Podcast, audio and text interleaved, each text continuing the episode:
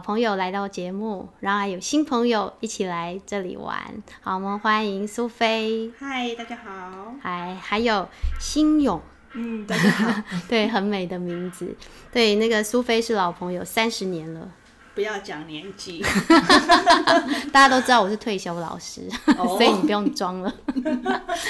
我们就是一同经历少女时代的，然后辗转到不同的职场。那苏菲她现在是一个社区工作者。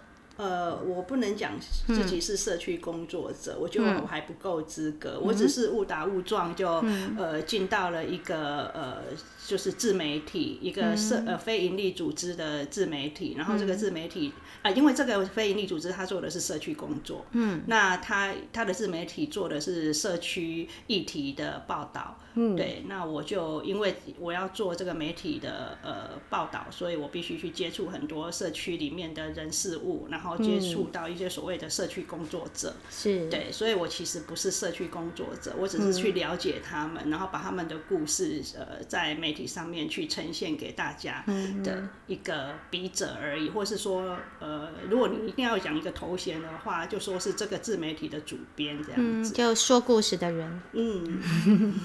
对，他就有一天他就敲我，就自投罗网，问说 podcast 的一些流程。我是一个奸诈的人，我就说你就亲自来录吧，你就会知道了。他还告诉我说啊，我不知道讲什么。我说你来就是了。我是真的不知道要讲什么。对，可是他停不了。是，那他就带了一个新朋友过来，好，他们是一起灵修的好朋友。对，奇迹课程是奇迹课程，他他也是重视就是自我成长、心灵成长。突然间不知道怎么，因为太庞大了，对，他跟心灵成长对其实不不太一样，对，嗯，但是这个问题，这个一时间不好。不好说，对对，但是也不是什么神秘的邪教，大家不用担心。不好说的意思，不是因为它是邪教，所以不好说。大家突然让耳朵都竖了起来，感觉要吃瓜不是宗教，不是宗教，对，但真的很难。它只是一本书而已，然后它有三百六十五课。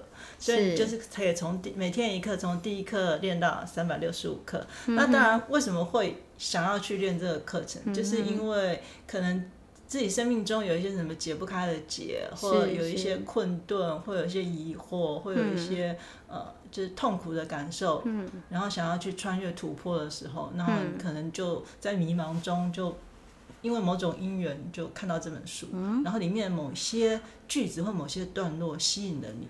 然后就投入进去，然后就发觉哦，它是一个很完整的体系这样子。然后其实我们都很片面的去了解它，所以就是很难在两三语中间去完整的概述它。是，所以大家不用紧张，我们没有。没有要传教，对对对对对。对，真 只是一本书而已，对，并没有。可看可不看这样。是，就是先介绍一下两位的背景。嗯，对，今天要先来谈一个主题，就是之前我们的铁粉，好，我刚还那个笑那个苏菲不是我们的铁粉。他只听过两三集，干嘛这样？我从此之后会认真听，好吗？回去要好好的那个完成你的功课。是的，就是有提到生命风格，刚刚提到小时候，小时候的一些早期经验。好，前几期有说过，会影响到你后来，包括你的原则，好，或者是你面对一些事情的应对。其实觉察是让我们自己不要成为潜意识的玩物。嗯，对，就是我们常说理智断线，理智断线其实就是你的潜意识会出来玩你的时候。嗯嗯。对，可是你要是觉察力强的时候，或许不会那么害怕情绪。有时候我们也会很怕情绪，就是哎啊，你不要生气，你不要怎么样。对，可是就是如果我们有觉察的话，哎，情绪来，那情绪下面的感受是什么？那这个感受它所代表的意义是什么？我为什么会生出这个情绪？就是我们比较清楚的话，我们就不会害怕。嗯，对。所以刚刚有聊到一个小时候的课题。嗯，对，因为他们一来就是跟我们阿春 很投气。对，阿春有主动靠近我。阿春试图疗愈苏菲。苏菲有提到她小时候跟宠物有一些不是她可以理解。或掌握的经验。嗯，没错。嗯，为什么我在一些过程当中会碰到同样的课题？我们就说主题啦，听音乐也好，都会有主题旋律。怎么？为什么它常生出现在你的生命当中？够敏感的人，他就会发现，哎，这好像是重复出现的。嗯对，就会想要去解决它。我们就想要一起来聊一聊，我们用什么方式来面对我们生命中这些重复出现的主题？呃，我每次在我的人生经验里面，常常会碰到一些事件，不管是大大小小，小的，但是因为我后来开始慢慢觉察之后，才发现连小的其实也是，但是比较大的事件串接下来，我都会看到说，其实我人生的所谓的主题，其实就是呃遗弃。嗯，那当然，这在疗愈的过程里面，我会回溯到我最原始的呃，就是生命里面，我跟我的。呃，原生家庭，其实我就是一个被呃遗遗弃的孩子。对，那他我我出生之后就是被被妈妈送，其实我不知道，我其实到现在都还搞不清楚他是送走我还是他就把我。他就他做了些什么事，我其实还是不是很清楚。但是呃，我就是到了认呃，就是有认养家庭长大。那其实后来这个其实就是在我人生当中，应该是一个很重要的关键关键啊。对，所以我我后来发现，包括我跟宠物之间的关系不是很好。嗯。然后包括我在亲密关系里面有一些挫折，或是在我的职场上面，其实。不外乎都会最后呃，我们所谓的觉察嘛，然后追根究底，这样往下去探索到潜意识，到什么样的去延伸，到最后都会回到这一个仪器的主体上面。对，所以那是几岁的时候的被，就是在刚刚有提到在寄养家庭长大。这个我出生就是你出生，所以所以你现在的妈妈就是你的养母吗？呃，对对对，好，所以你你有跟你的生母见过面吗？没有没有，所以你你不知道你的生母，我无从追溯说我的原生家庭他们是什么样的样貌，然后他们是呃，就是为什么要把我送走？但是我大概呃比较隐约可以了，可以知道是那个年代就是穷苦的家庭的呃。就是经济因素，对，就是对经济因素应该是很大，对。嗯，这是你现在的妈妈告诉你的，还是你的猜测？她有没有跟你谈过？没有。其实我跟我现在我我现在的妈妈，其实她没有主动去谈起这件事情。那我所有的呃，这对这一个仪器的呃相关的呃这些经验，都是辗转。听来的就是透过其他的关系里面辗转听来的，比如说舅舅啦，对对，比如说舅舅告诉我啦，或是其他对更多。那你还记得第一次知道是几岁的时候吗？呃，大概是我三四岁的时候，可是那个那个情形也蛮妙的，就是。邻居邻居来我们家，然后呢，呃，他在妈妈面前称赞我，说我伶俐聪明。结果他讲了一句话，我发现哦，原来四岁其实就多少听得懂这一句话。这个其实其实很重要，大家不要觉得年纪小没有想法或是什么。我那时候可能三四岁，我还不确定我是不是四岁，反正就是很小。是。然后呢，邻居说。即个查某囡仔真真正巧，我真正我感觉抱诶抱来诶抱来诶也无一定比亲生较歹安尼。他其实是在称赞我，但是我我真的有 catch 到重点。对，孩子画的重点会不一样。对，对我后来我当时就有接到线，是我是那个。抱来的应该不是我妈妈亲生的这样子，对。那其实我也不知道哪来的知识，嗯对，知道什么叫亲生，什么叫养抱来的这样。但是我其实就有接到线了。那从那一刻开始，我感觉我好像故意要去忽略这一句话。那所以呢，我在我的生命历程里面，我会更像这个家的女儿。呃，我的剧本会跟人家不太一样。哦，你就是会更想连接。呃，我的我的做法是这样，别人可能听到这个可能会更乖更听话，怕有一天被被送走。或是什么之类，但不是，我就活得更像更任性，更像公主。然后就算我我我任性，我耍坏，我使坏，或是我我表现的不管怎么样，反正总之你们就是还是会爱我吧。这就是证明我是亲生的，所以我的我的操作是反向的，是所以我在我们家就真的是像公主般的被养大。嗯，哇，我今天也是第一次听到哎，所以其实我妈得了会讲说，万事取决于观点，对，就是发生可能发生同样的事情，可是因为你的解读不同，你采取的行动不同，它会走向不同。对，对我后来有发现，的确是这样，就是包括呃，就是我们在家庭，不管是呃，就是我后来的认养家庭，他虽然比我原先家庭可能经济好一点，但是他也不是说真的非常 OK，呃非常有钱的那样的家庭。然后我的认我的养母，她其实还是对金钱那种。呃，想法是很匮乏的，嗯对，很焦虑的，然后常常会在钱这一块有一些不安全感的。然后我就发现我那个反骨的我就出又出现了，我就发现说，我就如果是我的话，我一定要。反向操作，所以说我后来出社会之后去赚钱工作的时候，我就发现我就是要证明说我没有那么穷，我没有那么匮乏，我要跟你不一样。嗯，对，然后我就开始都是做一些，比如说，呃，我。我赚了很多钱，我就会用这一笔钱去旅行，然后把它花全部花掉，然后我就觉得，你看我不用啊，我不用像你这样子把钱抱得紧紧的，我一样可以过得很好。就我其实我一直在跟我那个小时候发现那个我是抱来的那件事的操作的手法很像。你感觉你一直在反抗对这一件事情，对，没错。你现在回头再来看这个反抗。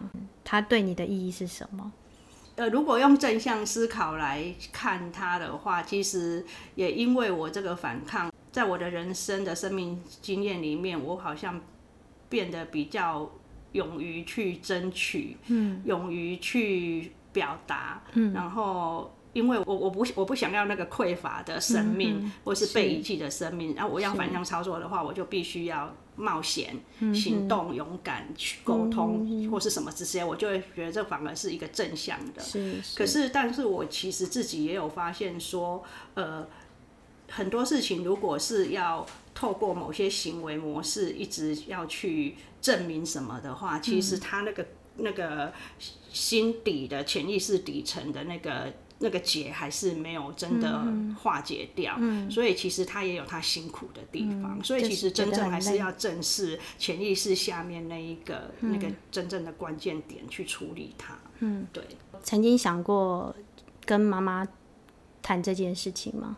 呃，我现在其实没有机会跟我妈妈谈，我因为我妈已经，我养母也已经离开了。但是我觉得。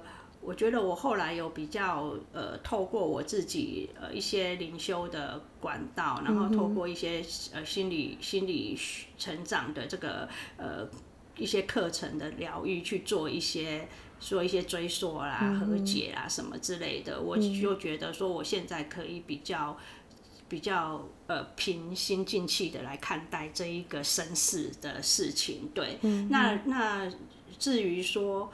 呃，原生家庭是不是需要再去再去呃做一个什么样子的连接这件事情？对我我我现在就比较随随缘，对随缘，对。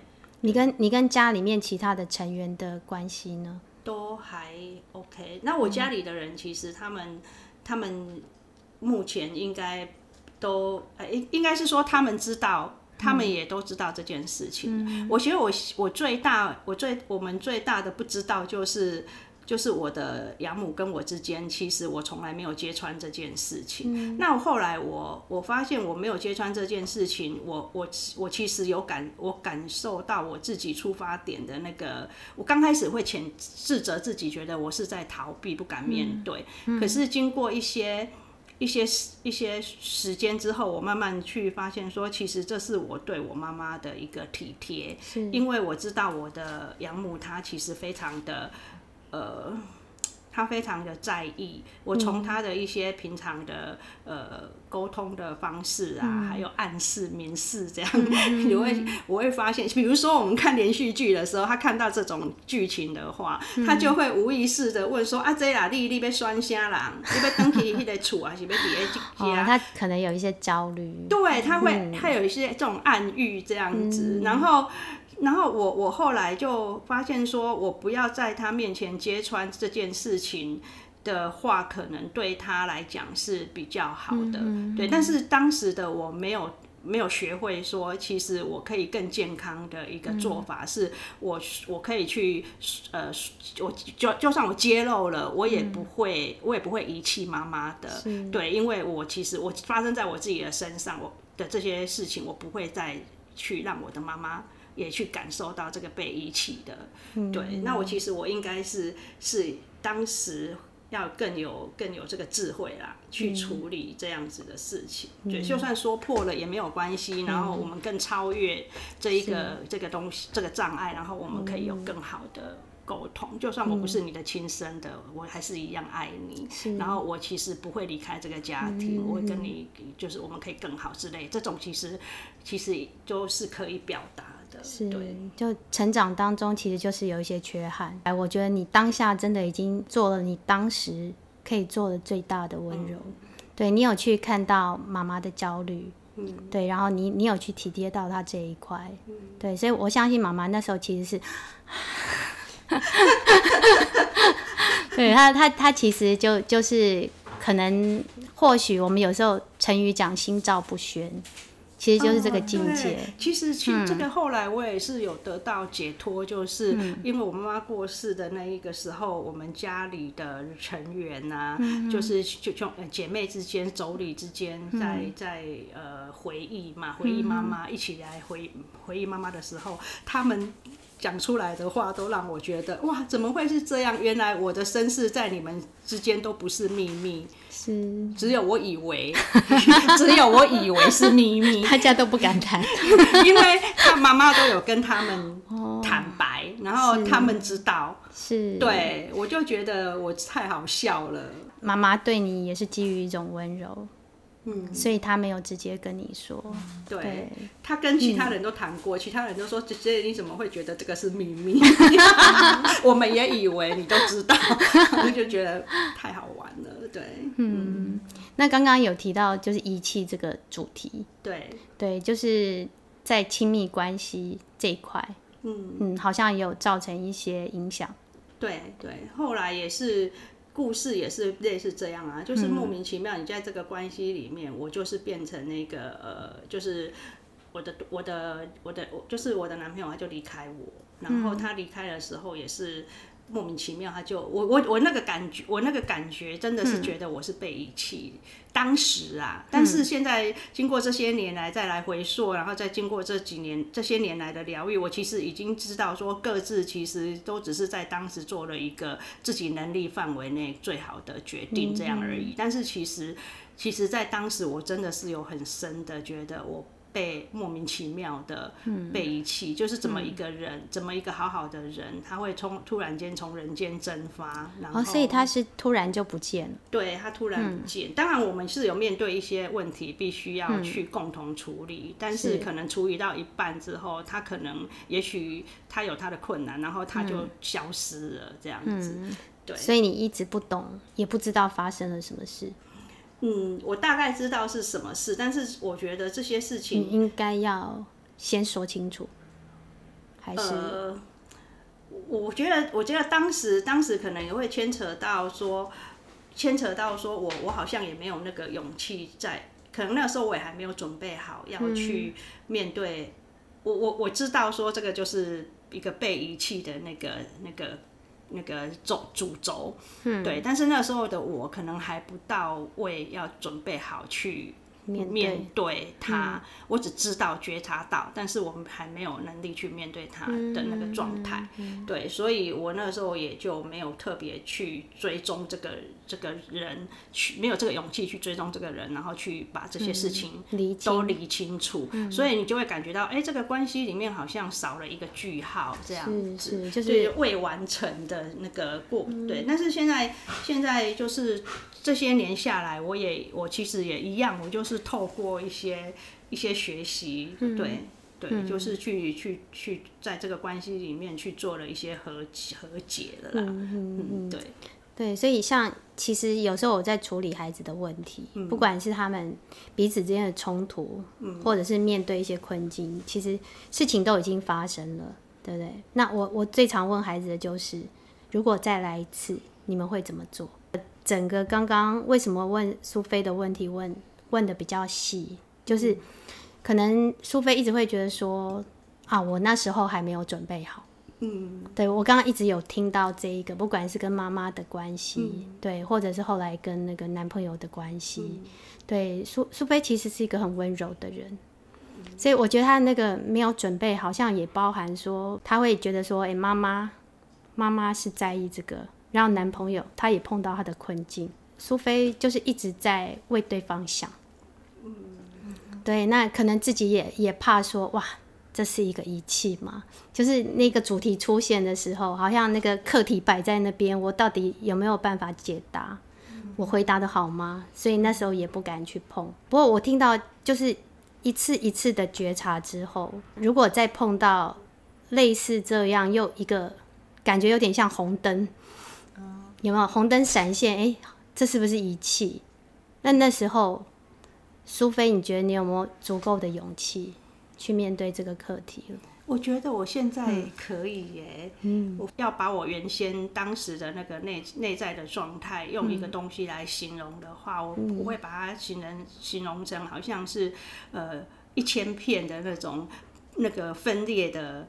拼图。是。对，然后我经过我经过一些学习，还有我自己的意愿，我自己很强烈的意愿要整合自己，我好像就是把那一些。呃，拼图的碎片一片一片的拼回来，是，然后拼到越来越完整，越来越完整。那当然，这这像讲几秒钟、几分钟，但其实它就是一个生命的历程，是做过很多功课。所以我现在把这个拼图拼回来之后，呃，我我觉得我就。内在的我，内在是比较完整的。当我内在很完整的时候，我是有力量去面对这一些刚刚所谓的那个叫什么红灯哦。嗯，对对，如果这红灯在发生在我面前的话，我我我是可以有能力去去说。而且我我在跟我的我该我我刚刚讲的这一些人，虽然我现在都没有能办法再见到他们，甚至我妈已经到天堂去，我根本没办法面对面跟他讲这些事情了。但是我我现在也很清楚的知道说。其实我的心里面，我其实是可以完成这样子的，是，对，这就是还是可以完整这个过程的，对，真的为你感到高兴。对，不过我就我觉得刚才讲那个拼图的时候，好，我我真的突然发现我变话变多了。我一直很肯定，我 看你讲到那个拼图的时候，有一个东西，我觉得我需要强调一下，就是我在我在拼这个拼图的过程里面啊，我后来发现有一个。有一块，我一直拼不回来，对，然后我我拼不回来，我我就很焦虑啊。然后我我在学习的过程里学学，不管什么什么学什么，反正我那个过程里面就一直觉得我怎么拼就是少了一块。嗯，我后来发现那一块其实是我自己，是，我觉得我最后拼不回来的那一块是我自己，那个自己是指那个自己是指那一个。呃，我曾经很，我曾经很完，很很很美好，很完整，很好的那个我，但是我遗失了，嗯，我遗失了，然后我就一直在外面追寻，嗯，在所有的关系里面一直去追寻，追寻，要来要来填满自己，觉得自己这样才会完美，嗯，对，然后可是其实其实没，其实不是这样子的。我本来的，我我我本来的生命本质就有一个很完很完整的我，很完美的我的那个那一块，我其实一直没有找到。嗯，那原来后来我一直觉得我没有找到的是那一块。那当我一开始意识到这一个东西时候，我把它捡回来拼回去，我就完整了。对，但是我这样讲也不不代表说从此我就都。都没事干的这样，对，其实我还我只是知道说，哎，原来那一块我找到之后，我的生命本质是完整的，我没有问我没有问题的这个情况下，所谓悟后起修嘛，就我悟到了这个道理之后，但是我我在我的现实生活里面，也就是要开始去修这个部分，对，是，对，对，其实我觉得这跟那个阿德勒。讲的也是，就是大家会会误以为说你真的美好的境界就是成仙那样，没有没有任何情绪或者什么，其实不是。是，对我觉得是去接受。对对，就是接受我我现在是生气的，哎，那我在气什么？对，就是那时候理性就回来了，就可以处理掉情绪。就是因为我们从小就学习说生气是不好的。所以，当你生气的时候，你其实是有一个那个力量，是要告诉自己不要生气，你就没有那个余力去处理那个你情绪下面的感受，对，还有它代表的意义。可是，一旦我接受之后，哎，我可以生气，好，那那气完了，刚刚我为什么这么生气？对你就有办法去深入里面。苏菲的历程好像是这样。身为路人甲的我，开始已经进入那种对两位就是产生了就很大的好奇，就是因为刚刚就是跟你聊的过程中，就是有提到那个呃接受不完美的勇气嘛，然后还有就是呃就 Sophie 也是在讲述自己那个过程，就是有听到呃一个点，就是那个点就是说呃接受当下的自己。对，那个没有那么完美的自己，但是知道有一个很完整的自己，是存在自自身里面的，是。不不是透过向外追寻，嗯。呃来填补自己可以达到的，因为本来它就是完整的了。嗯，然后现在就是我会有一个好奇，因为包括就是我对呃阿德勒粗浅的听来的一些印象概念，就是呃阿德勒有鼓励我们要接受自己的不完美嘛。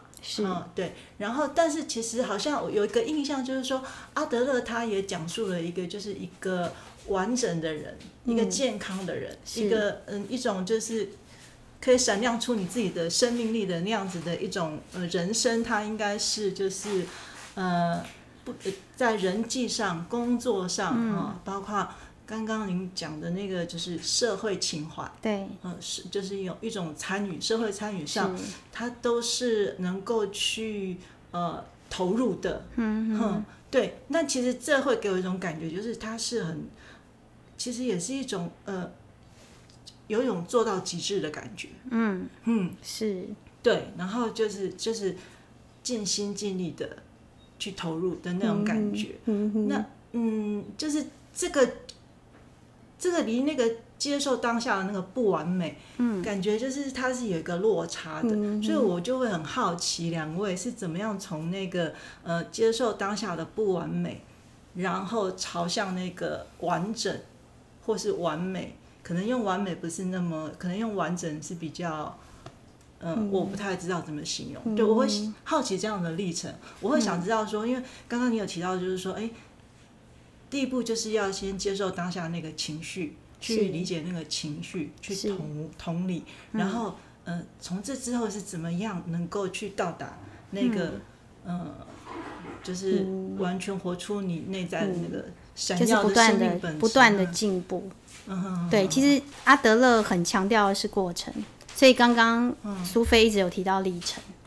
嗯，对，我不晓得我这样子解读是不是跟苏菲刚刚说的一样。他为什么后来会去接受自己？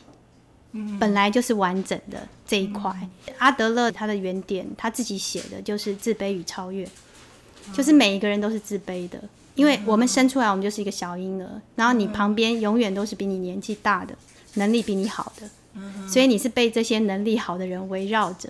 你永远看到都是自己的不足，对，所以人会有那种焦虑，对，所以为什么刚刚苏菲要去证明我不要当一个乖乖牌，就是我不要这么卑微？为什么他要透过一种反其道而行去证明，其实就是你在乎他嘛，你才会对他有反应。对，所以今天苏菲或许他一直绕着说我我要去对抗这个东西，可是后后来他松了。嗯，对他会觉得说我自己就是很棒，我不想让你试试看，好烦哦，怎么办呢？明明已经把它，对呀，就是我讲我我讲到哪里了？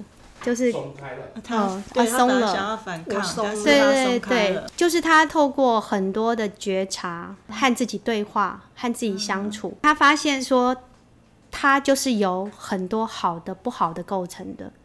所以，就算有有这些之前他觉得不足的部分，无损于他自己的完整跟美好。对，所以他就比较可以放下。就所谓的接受，就是接受好的跟不好的。你会发现，其实苏菲小时候那个，其实就是很多孩子的状态。他不断的试探自己的父母，就他能做一些不好的行为，就是如果这样，你还爱我吗？对不对？有有一些孩子会引起注意呀，或者故意使坏。其实他就是在证明说，我这么坏，你还爱我吗？对，所以，我们我们在跟那个父母谈的过程当中，还有老师，我们就会说，你要坚持住。阿德勒里面有一个叫无条件的接纳，就是我爱你，不会因为你是好我才爱你。其实我觉得他最终极后面都有一个字爱，不管是别人对你的爱，或是你对别人的爱。大人常常会说，啊，你要乖哦，好，不然我就对有条件的爱。情绪勒索在里面，所以你不要怪说为什么大了之后我蛮常被情绪勒索，因为小孩就常被情绪勒索。对，就后来就是我我们透过这些方式，哎，回过头来看我们的成长历程之后，才发现说，其实我不用这么完美，我也可以被爱，我也可以爱自己。对，所以那个东西就没有那么重要了。对，可是也因为这样，我常常说，为什么我我会很喜欢。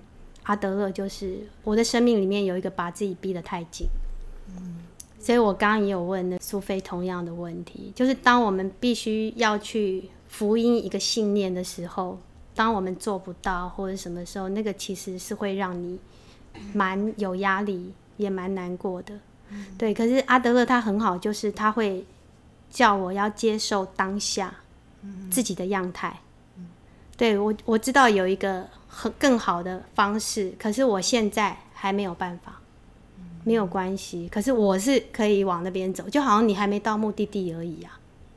可是你知道目的地在哪里？我在路上。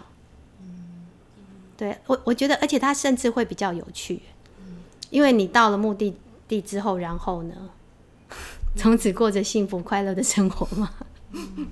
对，这样子我就会有时候会觉得，反而在路上比较好玩。对，可能还还会去经历各种我不知道的事情，因为我没有这么完美，所以我还有无限可能。对，这这是我的体会。所以就是会生出了那种哎，能够朝前走，继续朝前走的那种呃勇气，勇气，还有那种就是呃希希望吗？或是会呃，就是它是像一个有趣的探险，对对，而不会就是被。比如说恐惧啊，恐惧自己做不好的那个东西压倒这样。是我很喜欢你刚刚的用词，好奇。对，就是我在跟孩子谈，我我也会用这个词，就是我很好奇。哦，你刚刚怎么样？因为你跟我刚刚你要结束跟一个孩子对话，最快的方式就是问他为什么。孩子，之后我们把问题变得太大的时候，其实就要去细把问题说的具体一点。你才能够让对方了解，其实对孩子也一样，对，而且孩子如果感觉，哎，你对我是好奇的，表示我是有有价值的人，我是值得被好奇的，他们就会很开心。对我觉得人也一样，人跟人的相处也是这样。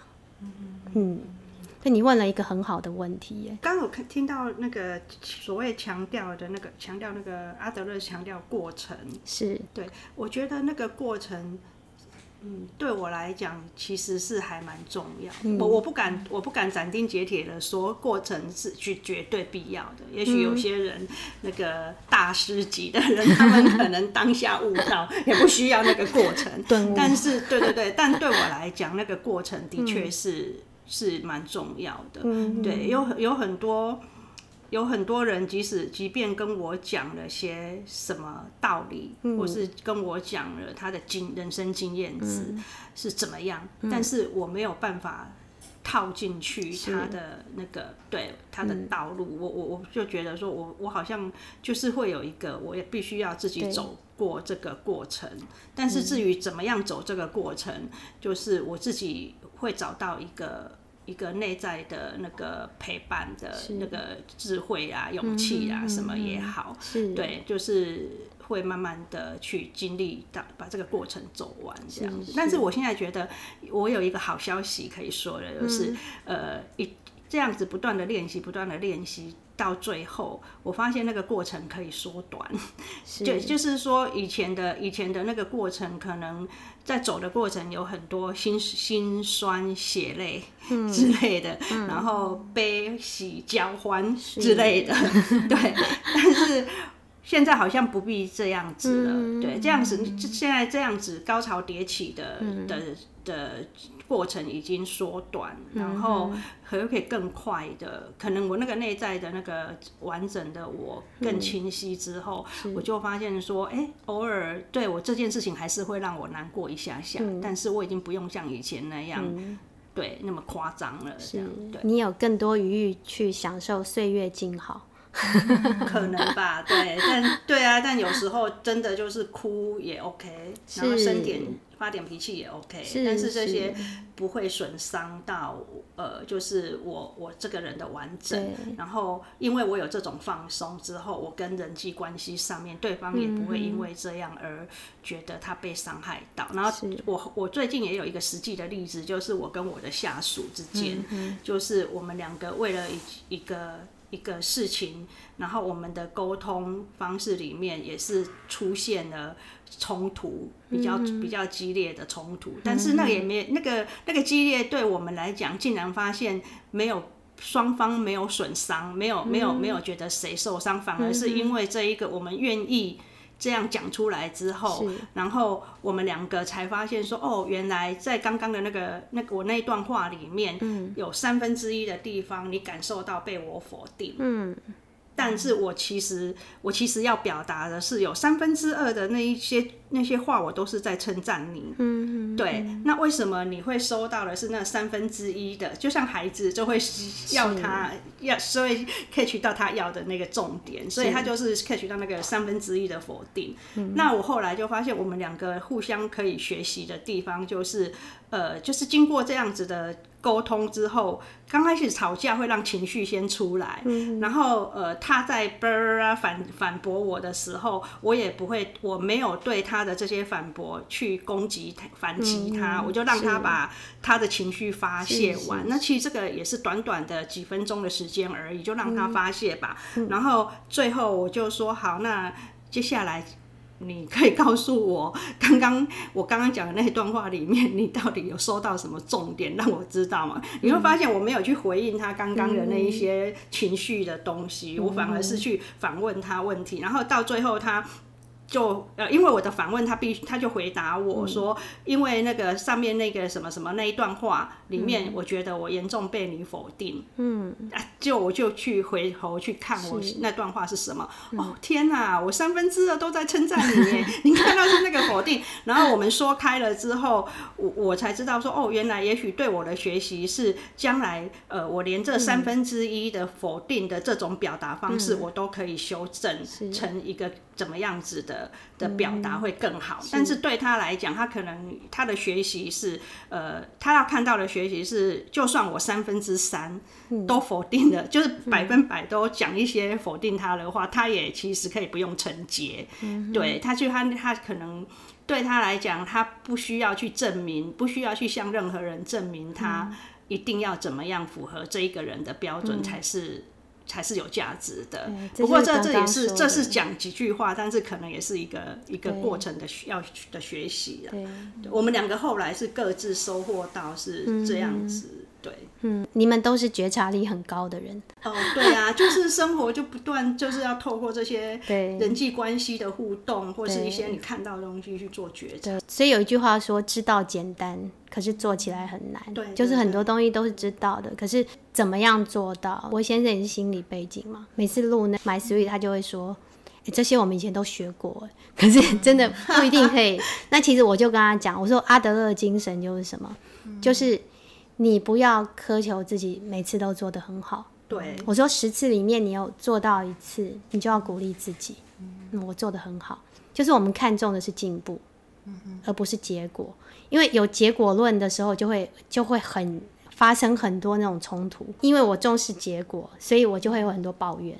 你为什么什么事情没有做好，或者什么？可是如果两个人可以像苏菲刚刚那样，就跟他的朋友，诶，两个人冲突发生了，冲突不一定是坏事，有时候反而可以把问题挑出来。苏菲她没有随对方的情绪起舞，所以对方把他的情绪倒完了之后，他其实也有感受到你有听我讲，所以我们说倾听，对，倾听也很重要。你你刚刚有有听我说。对你没有一直否定，一直否定。其实否定的时候很可怕，就是像那个乒乓球这样蹦蹦蹦，球打来打去，然后你急的只是要接住对方的杀球，你可能会被对方带着走，甚至球就会出界。对，可是你今天如果维持一个稳定的状态，你看两个人就可以慢慢的拉球，你来我往，对你就可以去看清楚对方真正想要的是什么。就是我刚刚在听两位在讲的过程，哎、我有自己有呃，刚好就是我跟其他的一些朋友最近在赖上在聊一个东西，就是说呃，当我们自己内在其实有觉得自己什么地方不太 OK 的地方，嗯，然后呢，但是可能就是平常就是也觉得可能。就就是没有去觉察，也不去注意，或者是说可能隐约有感觉，但是觉得很难改，嗯然后就压下去了。嗯，可是这时候可能透过跟别人的互动，然后别人可能帮我们点出来的时候，我们那时候就会非常敏感，因为那个是其实就自己一直感觉到的点，讨厌自己的那个点，对。然后压下去的，嗯，不去看他的，然后就是。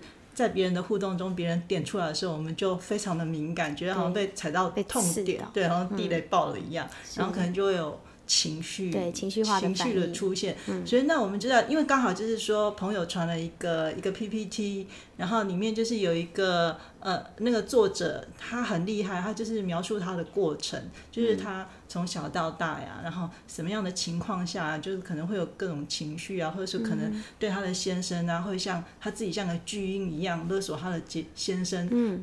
然后一定要先生就是满足他的一些什么东西，然后其实他。当他觉察到这样的自己的时候，他是讨厌这样的自己的。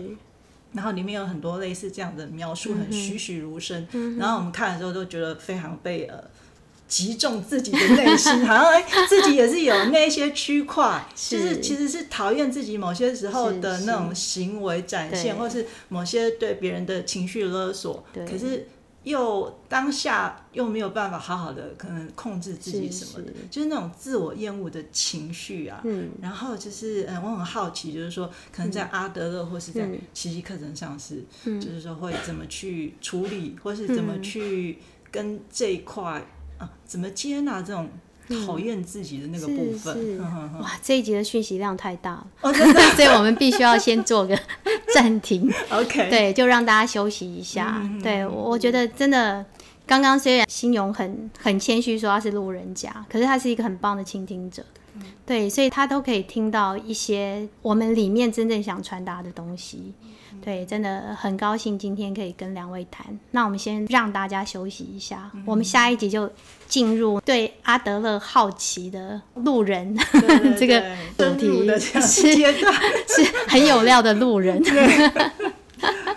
好，我们就好好来谈一谈。好，谢谢大家。谢谢好，谢谢。好，拜拜。拜拜拜拜。